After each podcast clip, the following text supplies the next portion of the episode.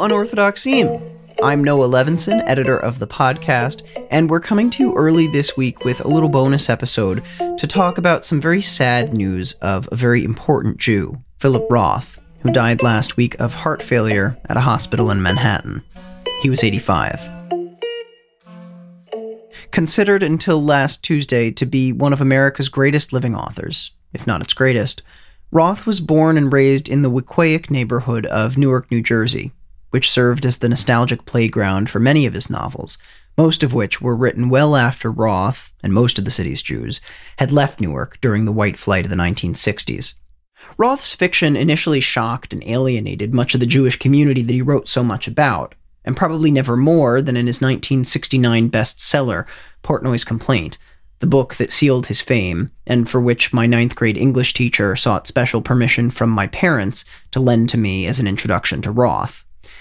In it, Alexander Portnoy delivers a 300 page monologue from his therapist's office, confessing his most grotesque masturbation stories, a host of sexual fetishes played out with Gentile women, neuroses about his Jewishness and his inability to work up a tear for the six million, and the depravity that he feared sat at his very core, all setting up one of the great punchlines in literary history, the doctor's response, and only line in the book. So, now we may perhaps to begin, yes? All I remember is the outcry with Portnoy's complaint.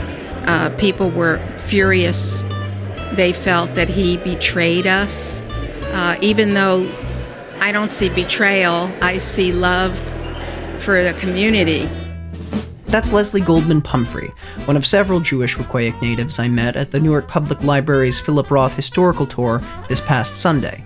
Like many other attendees, she came not only to pay her respects to the literary giant, but also to reminisce about a Jewish community that is no more. Um, the Jews of uh, were a mixed community. I would say that the large majority were not Orthodox. Many belonged to synagogues, many did not. But we all felt Jewish, and it was as though we were in a Jewish world.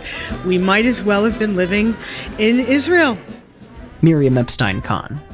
So, we will get back to Leslie and Miriam and the tour at the end of this episode. But first, unorthodox host and general podcasting sweetheart Mark Oppenheimer gave an interview last week to our slightly more famous half Jewish sister show, also under the Panoply Canopy. I'm talking, of course, about The Gist, hosted by our friend Mike Pesca, who wanted to talk to Mark about how Roth defined what it meant to be a Jewish American in the latter part of the 20th century he was hugely influential, I would say, in two ways. Um, number one, he really influenced the Jewish conversation, like the kind of thing that you would talk about when the Passover Seder was winding down and people had had enough religion, or the synagogue service was over and everybody was eating the whitefish and lox and you know doing doing shots of slivovitz. What are you going to talk about? And for a lot of the century, from from 1959 when he first published uh, his first book, Goodbye Columbus, really until um, until today, until this very moment, um, a lot of the conversation has revolved around Philip Roth. And it was very often controversial, right? I mean, he was seen as an enemy of Jewish mothers because of his portrayal of, of Sophie Portnoy in Portnoy's Complaint. He was seen as um, somebody who, who aired Jewish dirty laundry, going all the way back to the portrayal of crass, materialistic Jews in Goodbye Columbus. Um, so he was somebody who really influenced the conversation. But the other thing I would say is that he was much more attentive to the nuances of Jewish life and practice and religion and theology than he's usually given credit for for. There are a lot of observant Jews in his novels, and there are a lot of people in reaction against religious observance. So whether you were part of a secular conversation or you were actually interested in Jewish spirituality, his dozens of novels had something for you. Now, I have to say, I know the Jews. I am of the Jews. I am half Jew. And this idea that we needed someone to help us airing the Jewish dirty laundry, it seems that's something that the Jews will do without anyone prompting them. But maybe, maybe this is like um, not giving credit to Sergeant Pepper's just because all other music after it sounds a little like it. Um, well, okay, f- fair enough, my my pizza bagel friend. You are correct uh, as a half Jew that we are pretty good at airing our dirty laundry, and you know we never go too many years also without just creating all sorts of laundry. I mean, there's you know Bernie Madoff's aplenty, right?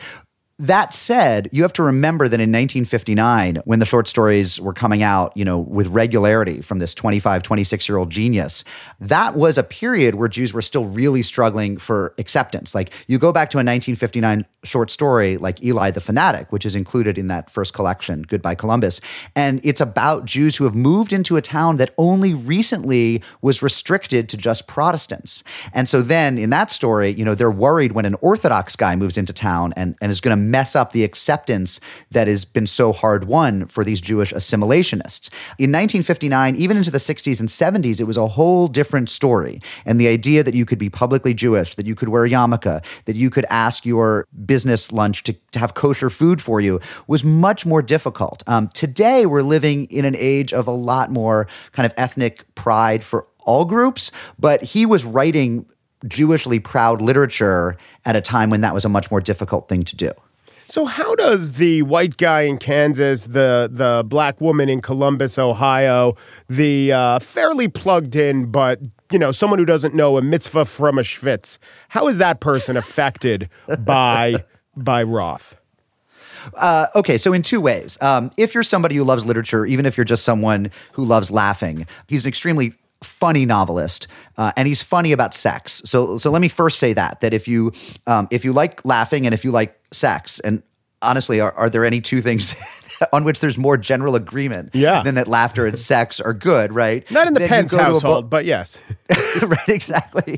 Then you go to a book like, you know, like Portnoy's Complaint, or a lot of his later books as well. You go to The Counter Life, uh, for example, and you have these books where there's a lot of good sex and they're very, very funny as well. So, so that's one thing is that, you know, Portnoy's Complaint was as frank a book about sexuality in all of its possibilities, all of its permutations, as we had seen up until that point. There had certainly been obscene literature. There had been banned books before then, but the raw viscerality, or viscerality, visceralness of you know Alexander Portnoy masturbating into a piece of liver that his mother's going to cook for dinner that night. You know, th- eh, nobody had seen anything like it. So his books really hold up as funny books, and they hold up as books that are frank about sexuality. And I think even a Gentile in Kansas or an assimilated Jew anywhere will love that stuff. The other thing is, you know, when you say, well, how do people how do people relate to him, is that he really was part of a confessional turn in American literature, uh, something that he and someone like John Updike were doing at the time, but which is really everywhere now is they were taking the big novel, the the sort of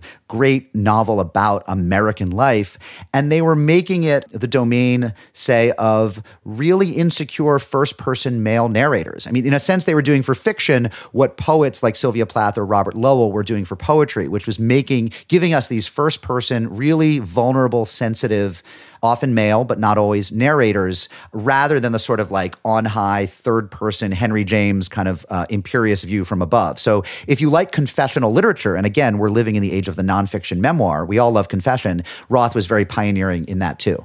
Yeah, I think you could also make the case that without Philip Roth, there is no Woody Allen, and by extension, there is no Howard Stern, or they're a lot different, and there is no Amy Schumer. And to take it beyond the, and there is no even kind of uh, more mainstream, less confrontational humor like City Slickers, which is written by a writing team where one of the writers is named Babaloo Mandel, based on a character in a Right. Philip Roth book. But also, I don't know if I don't know. I think Richard Pryor changes, and I think Chris Rock changes, and I think that there is an ineffable impact on the society that Roth had that we do feel, especially in comedy. I think that's right. And and I think you're seeing the conflation of two things there. You're seeing the coming together of two things. One is this sort of radical uh, candor, the idea of, of vulnerability, vulnerability about sexuality, about racial angst, about assimilationist angst, about ethnic insecurity coming together also with this sort of freudian analysis the way that all of those people you know and again this this is certainly Pryor right and also Stern right who who basically just puts Oh, himself on the sofa Yeah. and analyzes himself. So and, and Roth is very attuned to that. His characters are often making references to Freud. And and mid-century, as we know from Mad Men, was the era of analysis. It was the era when when Jews, Gentiles, middle class people were putting themselves on the sofas and really analyzing and digging deep into their feelings. Um, Roth said the one difference between him and, and Updike Updike and Bellow was that John Updike and Saul Bellow looked outwards. They wanted to see the great American panorama, whereas he, Philip Roth, said, I like, you know, I'm digging a hole down into my own psyche and looking inwards. And I think that that's also true of all the comics you're talking about. Yeah, I think early on he was uh, he embraced the neuroticism. I think societally we've maybe gone a little too far down that road, like recognizing it and reveling in, in it in it without doing much to change it. But tell me if I'm wrong. I haven't read most of his later novels, but I read uh, what was it, The Plot Against America, the Charles Lindbergh one. Yep it seemed that he broadened out and stopped writing so much about, but this is how artists go. First, it's about the self, then it's about the other. He did start tackling big societal issues later on. Yeah, I mean, there was a trio of of later novels which included um, American Pastoral and I Married a Communist and The Human Stain. These are novels from the you know the 90s and the early aughts. By the way, he's writing these at an age when many novels have completely run out of creative steam. I mean, in, in that regard, his late work was so much greater than the late work of some of his peers. But yes, uh, he really broadened out. He was looking to pull in more and different kind of characters. You know, the the African American professor who's passing as Jewish in The Human Stain, for example, or the historical fiction, the sort of the World War War II counter narrative of what if Lindbergh had brought fascism to America, of the plot against America. I thought I Married a Communist, which is a, a little known or lesser appreciated Roth book from that era, which was really revisiting the McCarthy era and revisiting people Roth did not grow up around. You know, he was famous for writing about the Jews of, of Newark, the people he grew up around, but they were pretty apolitical, non intellectual folks. Uh, in I Married a Communist, he turned towards the intellectual communist Jews of that era. And I found that book as moving as any. So I think you're right. He became more a novelist of like the great American century. So earlier I made reference to Woody Allen, and I was going to bracket it with something like, well, the comedy, but not the you know weird sexism. But you know what? Maybe, maybe a little of the weird. I mean, okay, Woody Allen and the accusations of child molestation, no. But what about the sexism in Philip Roth's book for a time. So it went from scandalous to complimented for being frank to today maybe look back as, you know, too shot through with uh, masculinity. Right. I mean, I think there's a fair version of that critique and an unfair version of that critique. The fair version is that for somebody with such a great interest in the, the whole human experience, for somebody who did broaden out and start writing African American characters and female characters and, and characters who weren't born in America, immigrant characters, he never did write a great female protagonist. He, he really didn't seem to have access to, and maybe he yeah. just knew that he didn't have access to it. Maybe uh, he, he just realized that wasn't his, his fort, but he never never did write the great female protagonist. Uh, and that's pretty apparent. Even his sort of secondary female characters often just don't seem as deeply or, or, thoughtfully drawn as his male characters. The one attempt he made to write uh, a female protagonist was a really terrible novel, uh, When She Was Good, from I think 1967, which is deservedly one of the least read Philip Roth novels.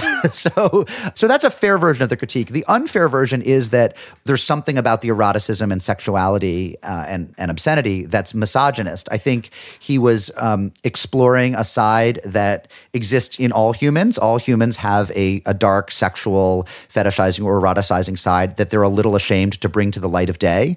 And his characters and his protagonists did that. And I think that's a, a service to art. And I, I think that there's a real unfairness. It doesn't mean it appeals to everyone. I certainly know more women than men who would say, I'm not into that, that side of Roth. Fair enough. But the fact that he's portraying it, I don't see as inherently sexist in any way. It's very hard in, in a spoken interview to, uh, in some way, convey how great he was on the page on a sentence by sentence level. But if anyone can do it, it's a man who knows how to pronounce fort as not forte. So give it a shot. um, Roth was someone who operated he had he had several different modes and even within a story he could have different modes he is the only american ever to pull off good stream of consciousness writing you know to, to take what someone like joyce had done and you know and i'm going to say he was better at this than gertrude stein was if you read portnoy's complaint at, at first glance, you say, oh, he's just vomiting ideas onto the page. It's stream of consciousness. But the fact that it's a, a 200 page stream of consciousness that keeps you entranced the entire time shows how carefully crafted and curated it was. It wasn't just him talking into a dictaphone all the thoughts that came into his head or his protagonist's head. Uh, he made stream of consciousness incredibly interesting. And then what he did in later novels from, from the 70s forward was he returned to the early short story version of 1959, those great works from Goodbye Columbus. And he really operated I would say, as well as anyone in the century, except maybe Bernard Malamud, who was his peer at this, at finding the poetry in regional and ethnic dialects. You know, if you look at the way that the Hasidic immigrant speaks in Eli the Fanatic, if you look at the way that the suburban Jewish matrons speak in Goodbye Columbus, those are voices that are really easy to caricature, right? You can very easily slip into blackface, or shall I say Jew face, when writing those characters.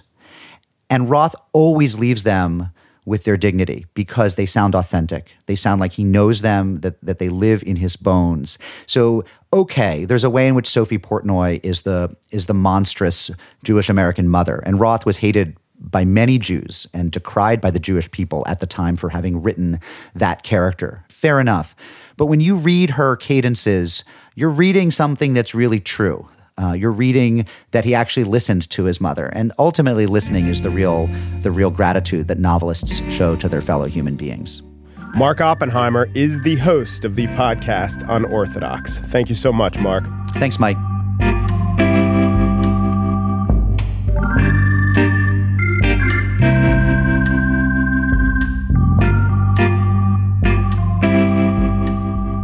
On the possibility of leaving behind a legacy, Roth spoke wryly through his surrogate character, Nathan Zuckerman, in The Counterlife. If you're from New Jersey, Nathan had said, and you write 30 books, and you win the Nobel Prize, and you live to be white haired and 95, it's highly unlikely, but not impossible, that after your death, they'll decide to name a rest stop for you on the Jersey Turnpike. And so, long after you're gone, you may indeed be remembered, but mostly by small children, in the backs of cars, when they lean forward and tell their parents, Stop, please. Stop at Zuckerman. I have to pee.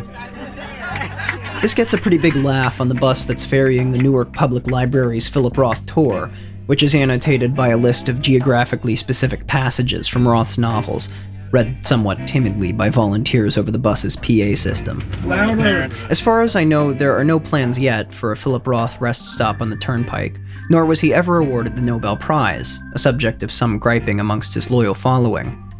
And loyal they are. It takes three buses to accommodate all of the tourgoers, and in between our guides' descriptions, they chat amongst themselves about how they got into Roth and which of his books are their favorite.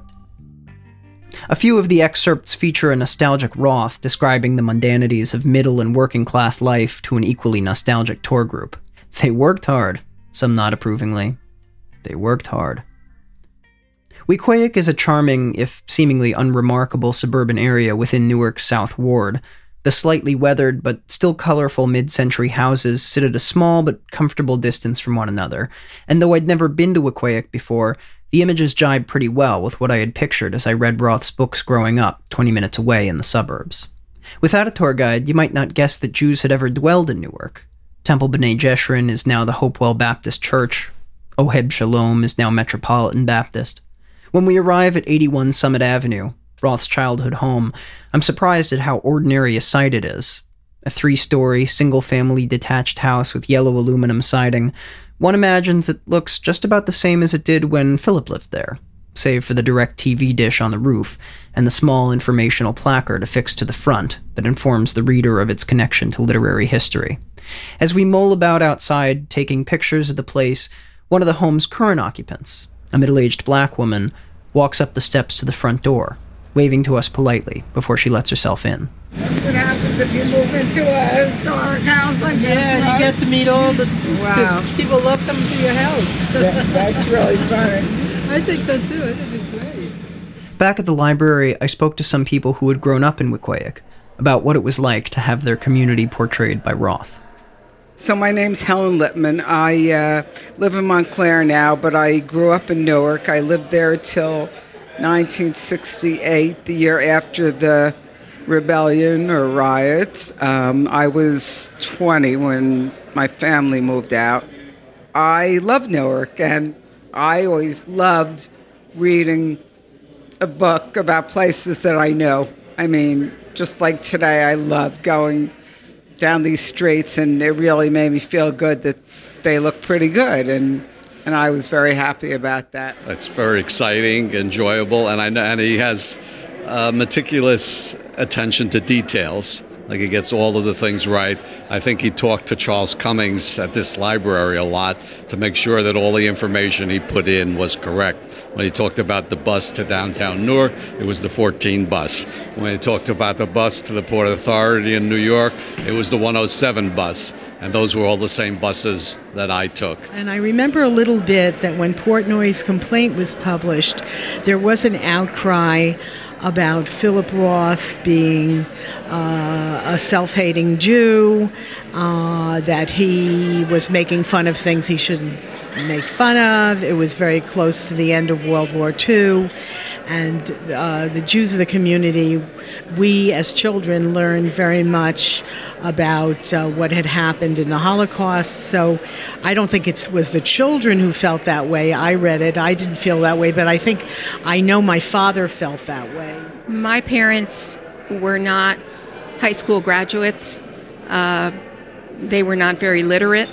So they repeated at the dinner table what the relatives were saying. I'm sure my mother and father never picked up a book of Philip Roth. So what I heard is what they heard passed down at the dinner table. A lot of people in the beginning were very upset about the things that he wrote. They thought that they were uh, anti-Jewish and that he was a self-hating Jew.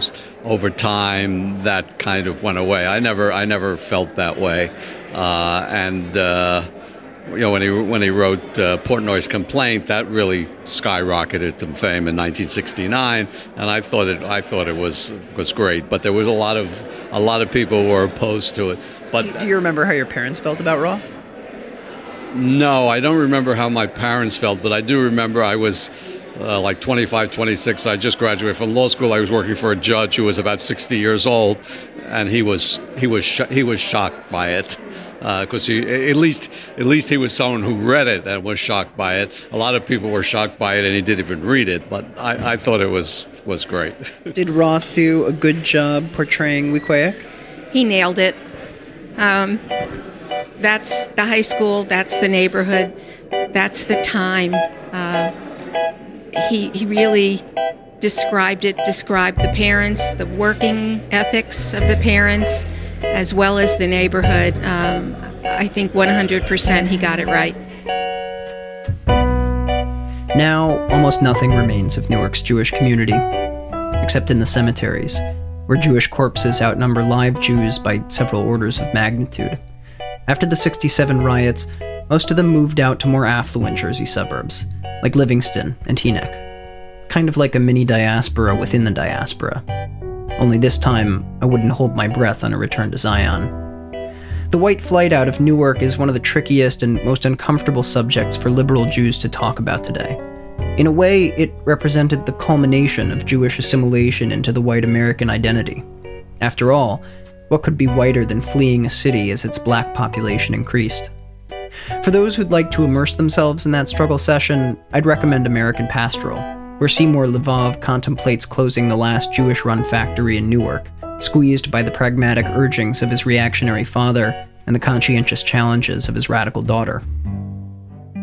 For better or for worse, the most vital recollections of Jewish life here are fictional, stowed away in the long paragraphs of Roth's stream of consciousness, just waiting to catch us off guard and evoke in us all the feelings that lie beneath the surface of the Jewish ego paranoia, superiority, displacement, anxiety, pride, guilt, and the rest.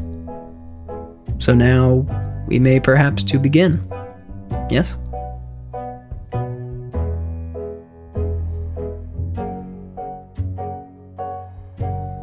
Unorthodox is a production of Tablet Magazine, on the web at tabletmag.com. We'll be back in your feed at the regular time on Thursday, but until then, you can follow us on Twitter at tabletmag or write to us at unorthodox at tabletmag.com. Shalom, friends.